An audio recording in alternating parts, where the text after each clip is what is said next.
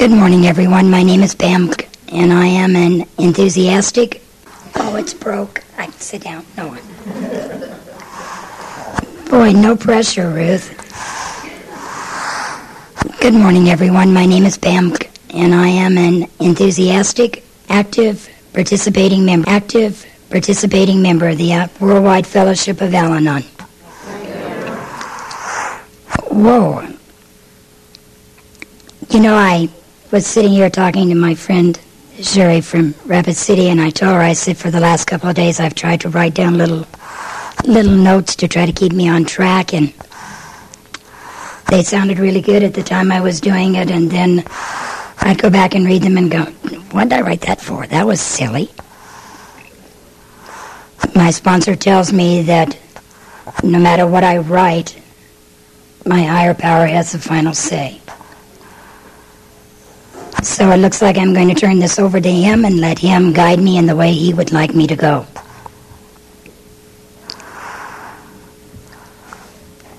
I came into the program of Al Anon March 24th of 1987 because I loved a drunk. I still love him.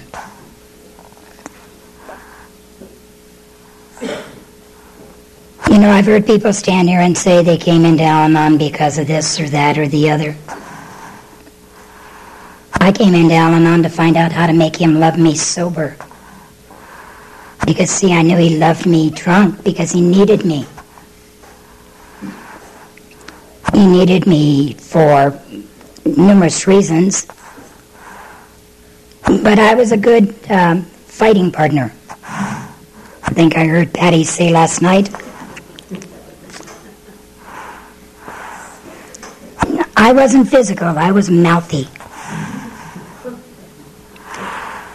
I used a weapon called sarcasm. And in our literature it says that sarcasm is a Greek word which means to tear flesh. And I meant to tear as much flesh as I could with every word that came out of my mouth. And I did. I did. I did very well at that.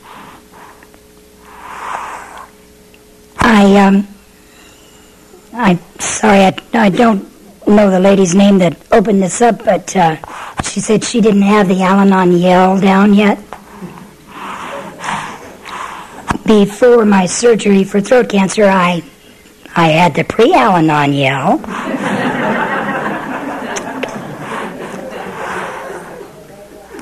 I'd like to think today, through practice of the program, I don't have that. Not because I can't, but because it's not in me.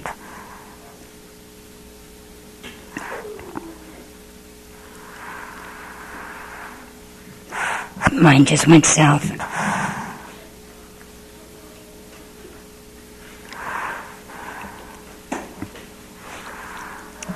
You know, I, um, I'm rambling in the beginning here because I need to get myself out of the way. There Al-Anon has guidelines for speakers, or has a guideline for a speaker. And in it it says, tell in a general way what I used to be like, what happened to me, and what I do today to keep healthy and happy, and to focus on what I do today. So that's what I'm going to try to do. I was born in New Orleans, Louisiana, in the early 40s. And if you ever go to anyone and you say, What do you know of New Orleans? First words out of their mouth is party. And it was. It was a party party place. Still is, I would imagine. Haven't been there for a long time. I would like to tell you that um, I got sick and crazy because of my family, but I can't do that. I've heard people say they came from a dysfunctional family. I didn't. My family functioned very well. Crazier than a loon, but they functioned well.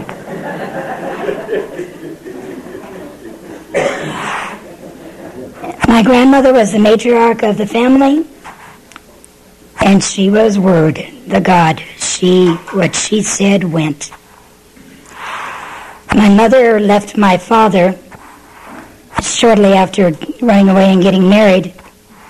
And went home to my, her mother and one of the stipulations was when they found out that my mother was pregnant was you can come home but i will raise this child and you will not have a say in it. And for 13 years that's how it went. My grandmother raised me. My mother was marie she was my mother and i knew it but she had no authority over me, and I knew that too, and I used it. My mother and I never had a wonderfully close relationship. Not on her doings necessarily, but on mine. See, I learned at a very early age to manipulate, to control, to get my way. And when my mother and my stepdad married, he was the light of my life. He was. If you ever saw a father and a daughter, that was he and I. He didn't move without me being glued to his hip bone. And she used to say, if it ever came down to where you had to choose between me and him, you would go with him. And I said, in a heartbeat. That fast. Needless to say, my sarcasm started at a very early age never could understand why she and I didn't get along.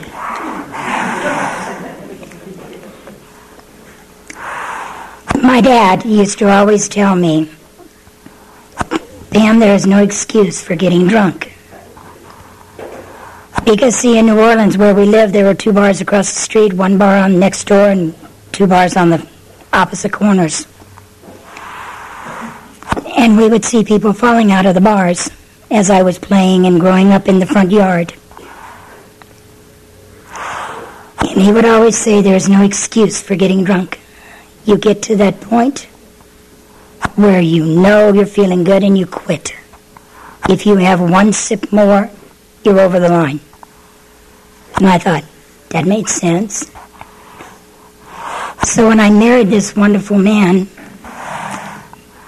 what I wanted him to do was have a few drinks, go party, have a good time, get to that point and not take another sip.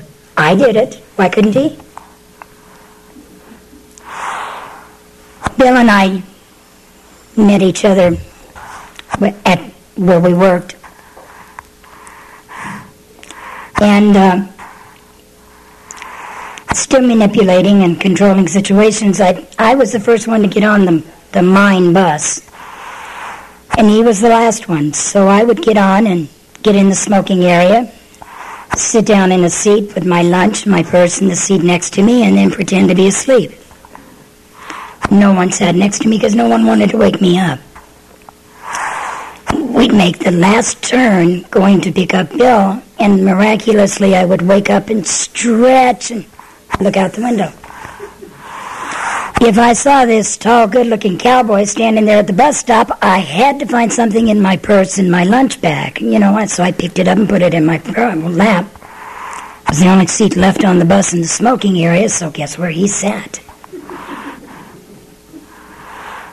Never mind that he was married.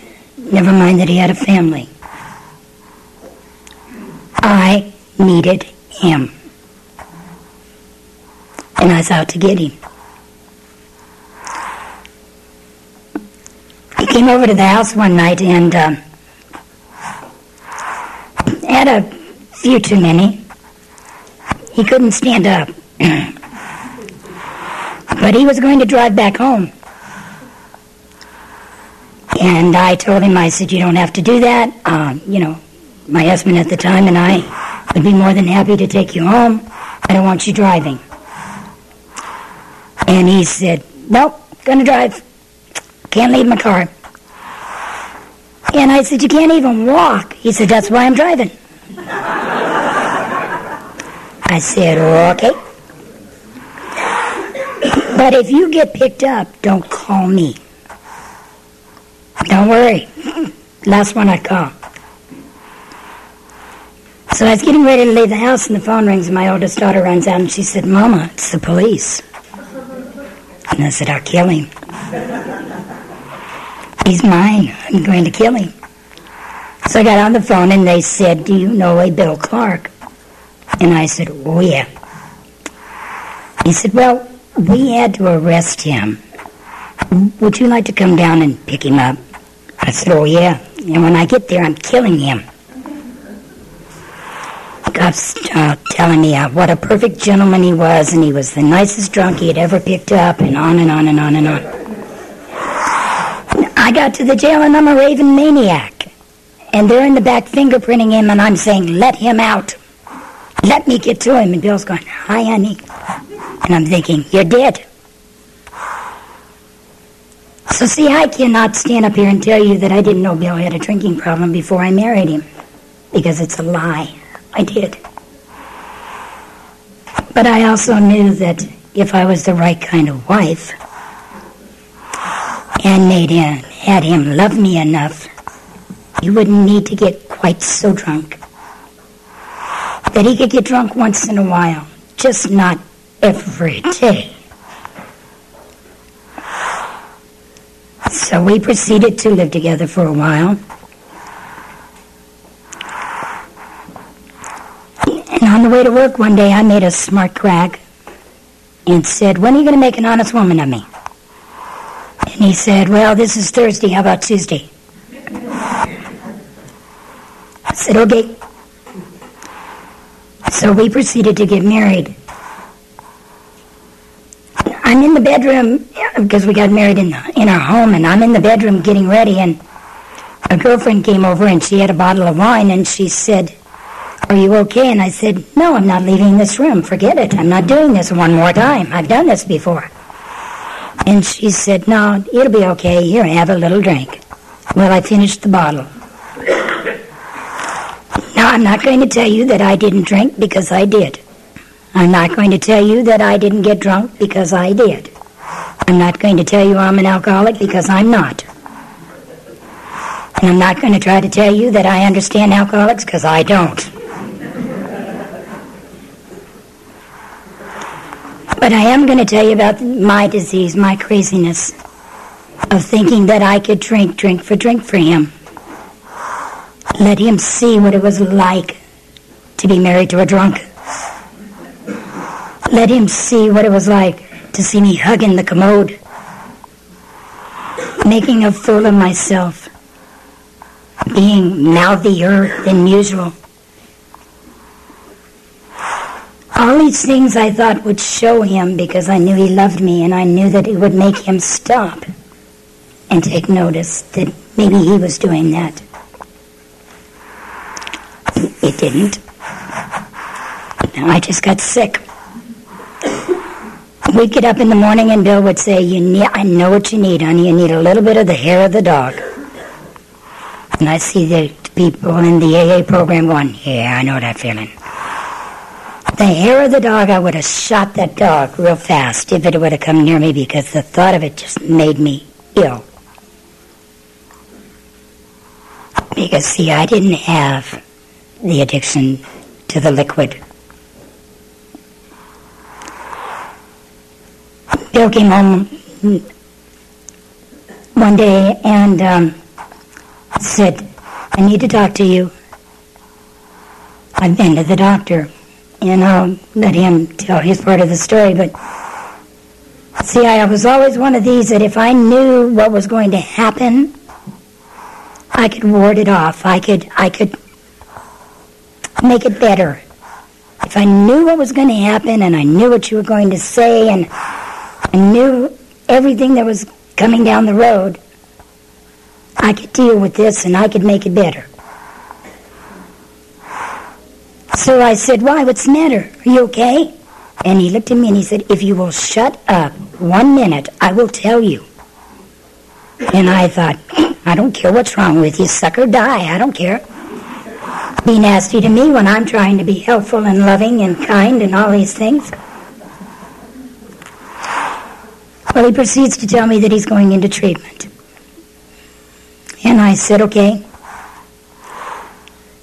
He went into the hospital, in our local hospital there in, in Rock Springs, and then I took him down to Ogden for the treatment facility.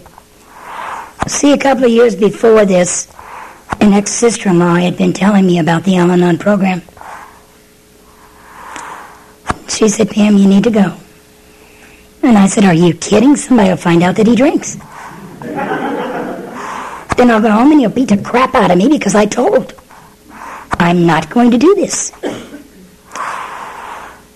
And she'd say, But it's there, and it's a good program, and you need to go. Yeah, yeah, yeah, yeah. Okay, fine. When Bill went into treatment, that was the first thought in my mind. So I guess what I'm saying is never doubt where the seed is planted because you never know when it's going to start to grow. And I called her up and I said, I need to go to Al Anon. She said, You what? I said, I need to go to Al Anon. She said, Okay. So she came by and she picked me up and we went. Now, my reasonings for going to Al Anon were not pure. They were not honest. Not even sure they were reasons. I just went. Because, see, I needed them to tell me how to make this man that was my life love me when he wasn't drunk. Because I'd never known him sober. I knew what to do when he was drunk. I'd look out the window when he drove up.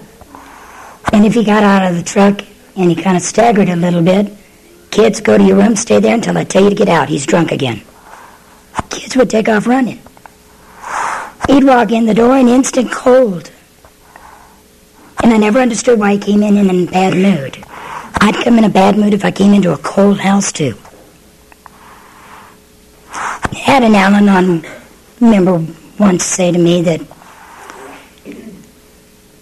they had little poodles, which those of you that know me know that we have a poodle as well. And and the poodles would run to the door and they'd meet her husband and they'd be jumping up and down and so excited to see him. And he'd walk in the door and lay his lunch pail down, sit on the floor and love these dogs and play with these dogs. And she said, Why can't you treat me that way? And he said, Why would I want to? They're happy to see me. You're not. And I thought, yeah, that's what I'm doing. I was not happy to see him. Although I must admit from 4:30 until he drove into the driveway, I was pacing, I was wondering, I was planning, I was doing all of the things that we hear stories about from speakers that say they plan the funeral. I planned spending the insurance money. I had it all laid out. I had three kids. I was going to take that money, pay off the house. We would be just fine. But God help me if he was late. If he was late, I was on the phone calling the guard shack. Did he check out yet? And my girlfriend at the guard shack would say, Yep, him, he did. Is he not home yet? I'd say, No. She'd say, Well, he'll be there shortly. He had so and so with him. And I go, Oh, okay. Or she'd say, no, Pam, he's still on the job site. I'd go, all right. I often wonder what she must have thought that I was thinking. I guess it doesn't matter, but crazy. Anyway, when Bill finally was able to give me a call from the uh, facility, he said, They say you need to go to Al Anon. I said, Already doing it. He said, You are? I said, Yep. How'd you know about Al Anon? I said, Oh, I've known about it for a couple of years. Oh, well, good. You gotta go. I said, Okay. So the first meeting I went into, I asked them what to do. What was he going to be like coming home drunk or sober after being drunk for so long? And their Al Anon's famous, famous reply I've heard in many meetings is, keep coming back. I don't want to come back here. I just want you to tell me. But the love and the understanding that I received in that, that meeting kept me coming back. The fear of not knowing what to do with a man that was sober kept me coming back. See, fear has been my motivator for good and bad from all my life. Bill and I have a, a kind of a standing joke that I say is that if he really wants me to attempt something, he'll get me angry. Because if he gets me angry, I can do almost anything. But it's not anger, it's fear. And I've come to realize that since I've been in the program of Al Anon.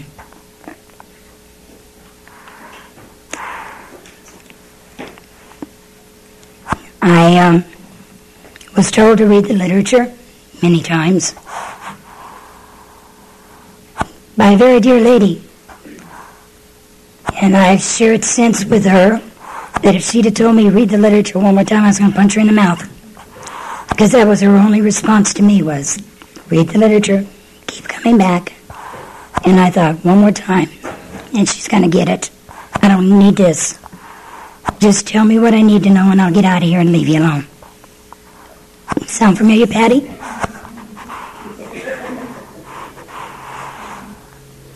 They never did, thank God. They never left me alone. Shortly after coming into the program of Al Anon, I Bill got home and it was supposed to be a 21 day program. It was 42 and a half days later. Some people are harder to learn than others, I guess. so. But see, in my mind, I'm thinking he really doesn't want to come home. He really doesn't. Why does he want to come home to me? I'm, I'm a memory of the bad days. He didn't want me. But on the weekend, see, we could take goodies down to our family members. And they love to see me coming because I love to cook. And the first time I went down, I bought boot box, you know, or excuse me, shoe box full of fudge and candies. It was so heavy, I almost couldn't carry it into the dadgum center. And I thought, that'll make him want to come home, see what he's missing all of this, see what I do for him. And the next time I'm sitting out in the parking lot and I'm putting whipped cream on strawberry pies. Well, my mother, grandmother always told me the way to a man's heart was through his stomach. I was trying. I didn't. Uh,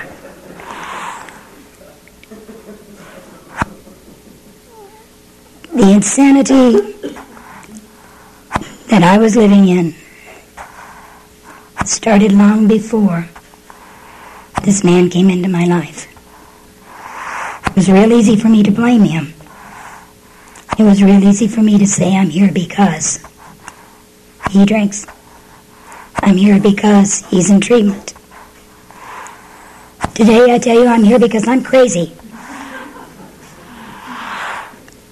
And I don't mean that in a derogatory way toward me, but I'm sick. And when I'm away from these rooms and I'm away from these meetings and I'm away from people, like my friend Sherry from Rapid City, my sweet friend Ruth from Casper, Jeannie, and a lot of other people. I get crazier. When I'm asked to do something like this, and I think, no, you don't understand. See, I had throat cancer surgery, and I can't talk like everybody else. So I'm not supposed to be doing this. Thank God my higher power never listened to me. He said, Want to bet? You need to grow, lady, so you're going to do these things. I was um, introduced, that's a nice word, service. I was Al Anon railroaded, is what it was. Um, sitting in Rock Springs at a conference, there were a lot of the members of, of my district sitting there, and we needed someone to fill in the position of public information, or PI coordinator as they called it. And I'm thinking, private investigating? I wasn't any good at that when I was married to him and he was drunk. And I looked around and I said, What's that? And the gal sitting next to me who used to, who was a delegate, Mary S., said to me, Oh, you'd be good at it. Oh, really? Think I could do that, huh? She said, yes, you'd be good at it. And I said, gee, all right. What do I do?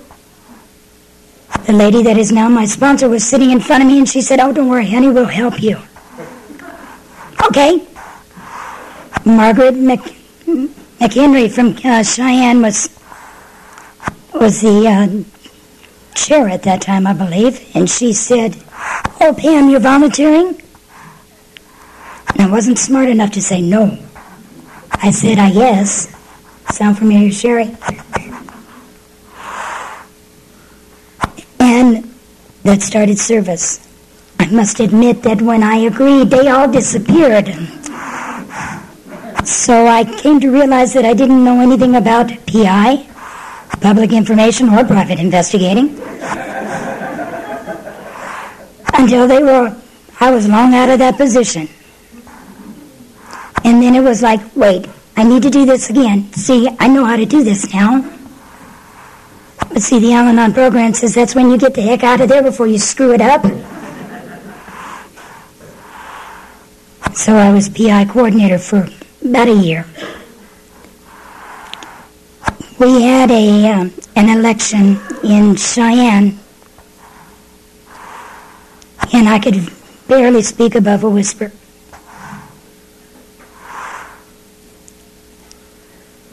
And there was a speaker there from California, an Al Anon speaker named Bob Lahan. Some of you may know him.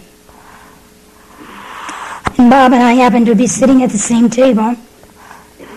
And he leaned over to me and he said, Pam, what position are you letting your name stand for? And I said, none.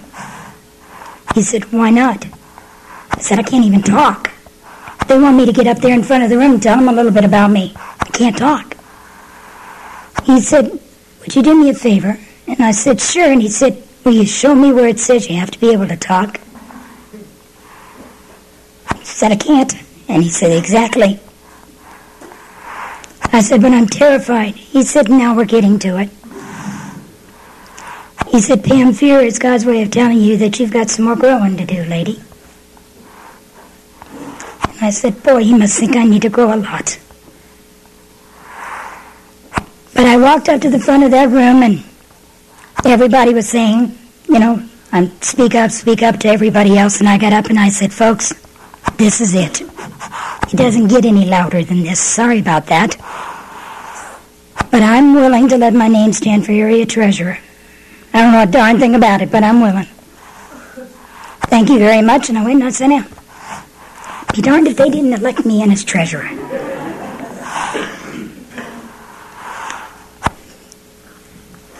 Was in October. In November, I was in the hospital having a radical laryngectomy, where they removed my voice box. If it had not have been for the position that I held of service for the Al-Anon program, I'd given in. If it hadn't have been for the members of my my group coming by and saying we love you, I'd have given in. I'd have said, okay, God, I screwed up again and you're showing me that this is not for me to do, so I won't do it. But that's not what happened. When I was able to start talking again, and I haven't shut up since, I might add, I started getting phone calls from people in the area saying, Pam, how do you feel? Okay. Well, good. I need a reimbursement check for such and such an amount. I said, so? He said, You're the treasurer. And I went, Oh, yeah, that's right, I am, aren't I? So I did that for three years. You know, when you give yourself to service in this fellowship, as I'm sure it is in the AA fellowship, you get hooked. And you get hooked good.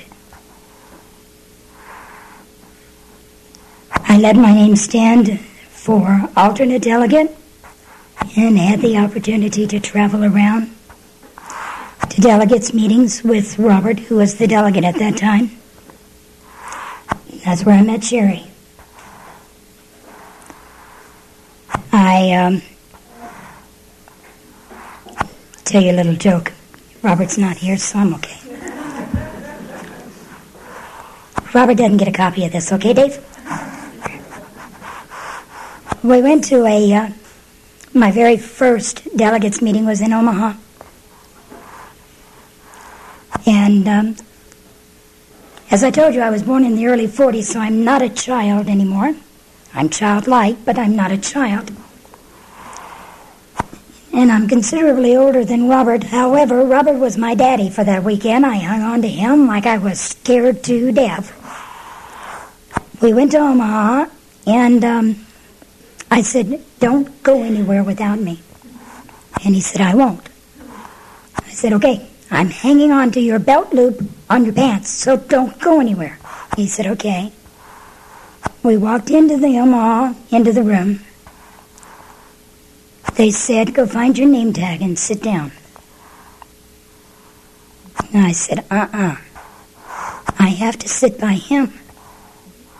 And they said, No, dear, they were doing this like they do at the conference. I said, I don't care, I'm not going. I need to be with him. I said, No, just, it's all right. You're loved in this room. And I thought, Yeah, right. Oh, these people from Adam. So I went and I sat down, and Robert sat across the room, at the far end, of course. And he'd look around and he'd smile at me every now and then. I thought, I'm leaving. I'm going to my room. I'll stay there all weekend. He can come get me Sunday and we'll leave. But as God would have it, I sat next to a very dear lady, a delegate from Montana at the time.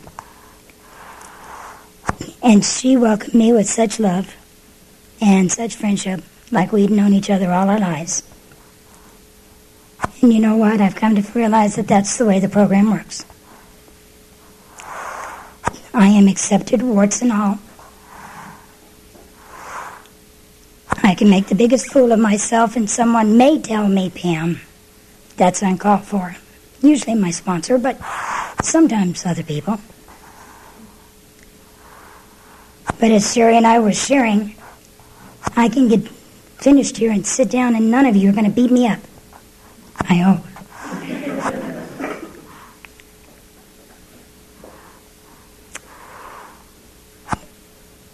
I am serving at this time as delegate from Wyoming to the Al Anon Conference.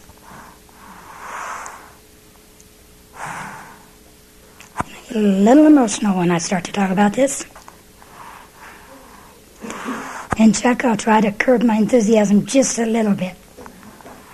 He made the mistake last weekend of asking me how the conference was, and I don't think I shut up for an hour and a half. The conference for me was the most wonderful experience. And I've got two more years. Jeez, it can only get better. We, um, we meaning Bill and I, went to Stamford, Connecticut. First time I had ever been in New York, and I must tell you, I had some preconceived ideas of New York, and God made sure that that didn't manifest itself to me at the airport, and I'm very grateful. But uh, we got under, into this little shuttle car, and everyone had told me, Pam, take some personals in a carry on bag because your luggage always gets lost. And I thought, okay. So I brought all my conference stuff and personal things, and God, I could hardly carry the thing on the plane, but all my luggage got there with me. It was waiting for me in the carousel when I got there. We got on the shuttle bus, and I've shared with a couple of people.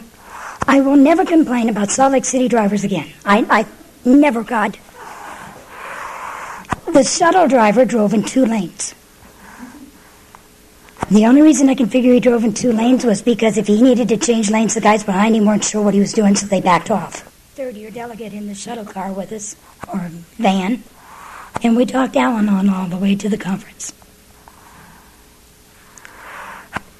We got there and I was rather nervous. I don't know why, but I was rather nervous.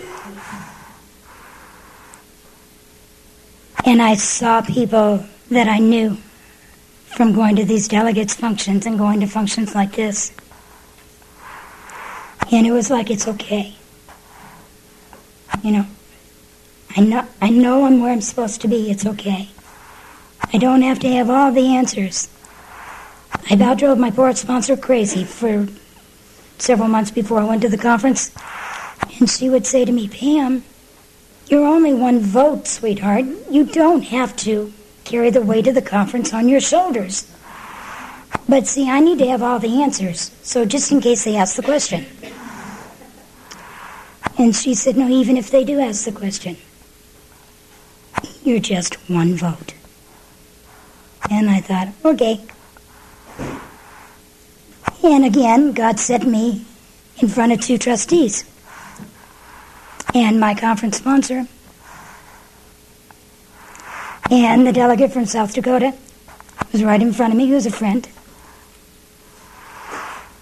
And whenever things would happen, I would turn to the trustees behind me and I'd look at Howdy and I'd say, Can they do that? And he'd say, They can if you let them.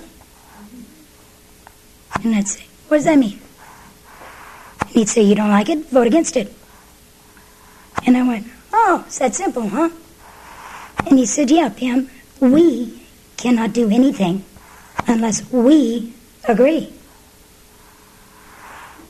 And I said, Oh, I understand. There is no they. It's a we. He said, Exactly. I said, Okay. And I relaxed. I watched the program in action, the process of service in action. It was wonderful. We got the opportunity to go to Stepping Stones. Your first night out as a delegate, they have an orientation meeting. Not that any of us needed it. I mean, we were we were all together. Sure, we were. If anybody ever watched kids, first grade kids, going to school the first time trying to put their papers together? We looked worse than that. We were sitting on the floor with these notebooks, papers scattered all over the place, going, What did they say? Where, where did they put that? You know? And we, we laughed. It was so much fun.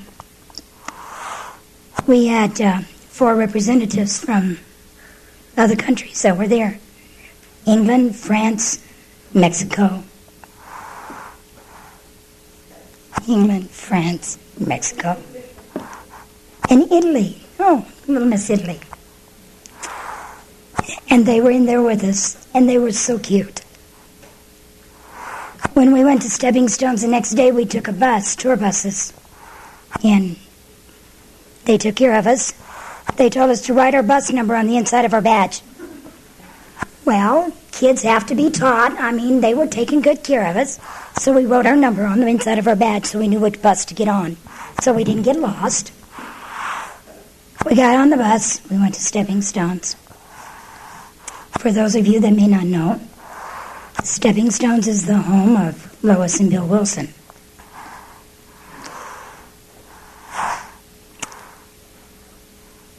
It is now a foundation and it's full of memorabilia. I got one of the, the tour guides or the foundation workers there, and that was an Al Anon member and a very dear friend of Lois's, and I said, When did you bring all of this stuff in? She said, What do you mean? And I said, She couldn't have lived this way. It's too cl- uh, cluttered. There wasn't a spot anywhere that didn't have something, some memento. She said, Oh, yes, dear. This is just how she left it. One of the delegates from Tennessee, the delegate, and I keep saying one of, the delegate from Tennessee, was told by another delegate to go upstairs on the second floor and look in a basket that was in a little cutaway area. And Lynn and I went upstairs, and, and Lynn pulled, looked at this basket, and it was full of Christmas cards. The Christmas card on the very top was from Lynn to Lois that she had sent in the early 80s. We both bawled. We went up to uh, Wits End, which is where Bill did his studying and writing and things, and sitting there in that room and I'm thinking how grateful I am for the AA program. Because, see, without the AA program, there wouldn't have been an Al Anon program.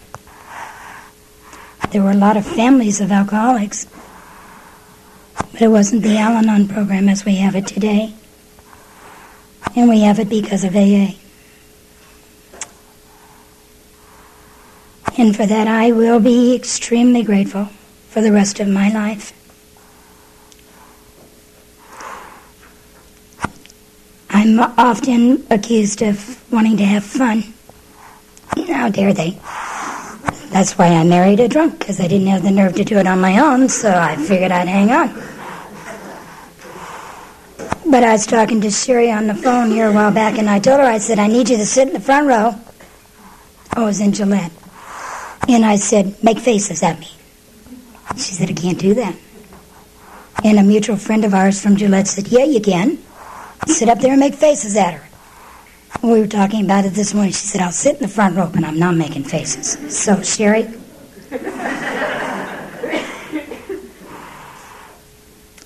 Lois used to greet people when they came to the house. If they came looking for Bill, she would say, Oh, he's in the spook room. And I thought, spook room? Was the end of that stuff?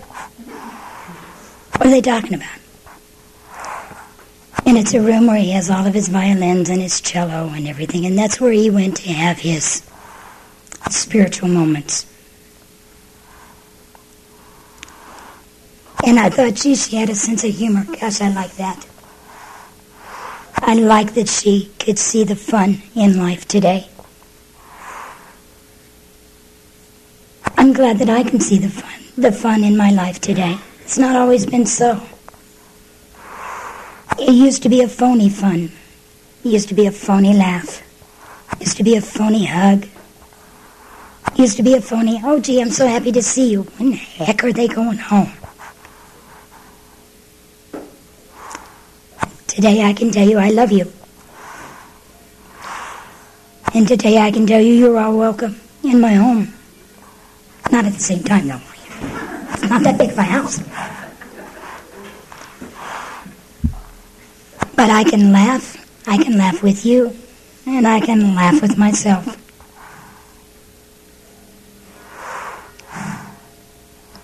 When we had our uh, area highlights sharing meeting at the conference, it's when all the delegates get together beginning the conference and they share the goods and the bads of their areas, questions and things like that. And it didn't get started until quite late because our orientation was quite late. And there were still quite a few states to go, and they took a vote, and they were doing alphabetical, so I knew Wyoming was at the back of the line, so I'm thinking, oh, we can stop right now, that's fine. We can go to bed, I'm tired. But that's not what God had in mind. So I got to go to the mic and I got to share a little bit about Wyoming. And I had a piece of paper in my hand because I'd written it down. Because that's going to be very professional and very together. And I'm standing there and I drop the paper. And I said, okay, God, I get the message. Every time I have tried to write something down so that I can share with you, so that I've got everything in, in order and in control and in sequence, I either lose it or I drop it or whatever. Or I run into the mic.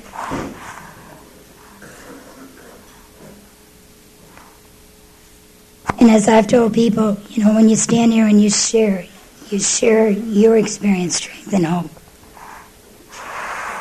It doesn't have to be someone else's. It doesn't have to be better than or less than. It just has to be yours. And you know, they often I've often heard that God puts words in my mouth that I need to hear. And he has for a long time. He has when I've worked the steps with other people. He has when I've worked the traditions with other people. And when I say work them, I don't mean work them as as a daily task, but put them to work. He lets me hear what I need to hear from me. He puts people in my life that I need for me. Why you're in my life today, I don't know. Doesn't matter. What matters is that you're here. And I'm here. And I love you. Mm, thanks, Michelle. Patty said last night that her sponsor used to say it's none of your business. But not, but not what you had said, or was it Wanda that said that? I'm not sure which. And I've come to realize that there are a lot of things in this world that are none of my business. And in the beginning, I used to take offense to it because, see, I thought everything was my business. If it had to do with you, it was my business because I cared for you. If it had to do with you, it was my business because I didn't like you and I needed more ammunition. I heard it said that it doesn't matter if you like me. What matters is that I like you. It doesn't matter if you accept me. What matters is that I accept you. And I have to tell you that today, I not only like you all, but I love you in a very, very special way. And I want to thank the committee, now that it's over, for asking me to speak. I haven't always felt thankful, but I am now.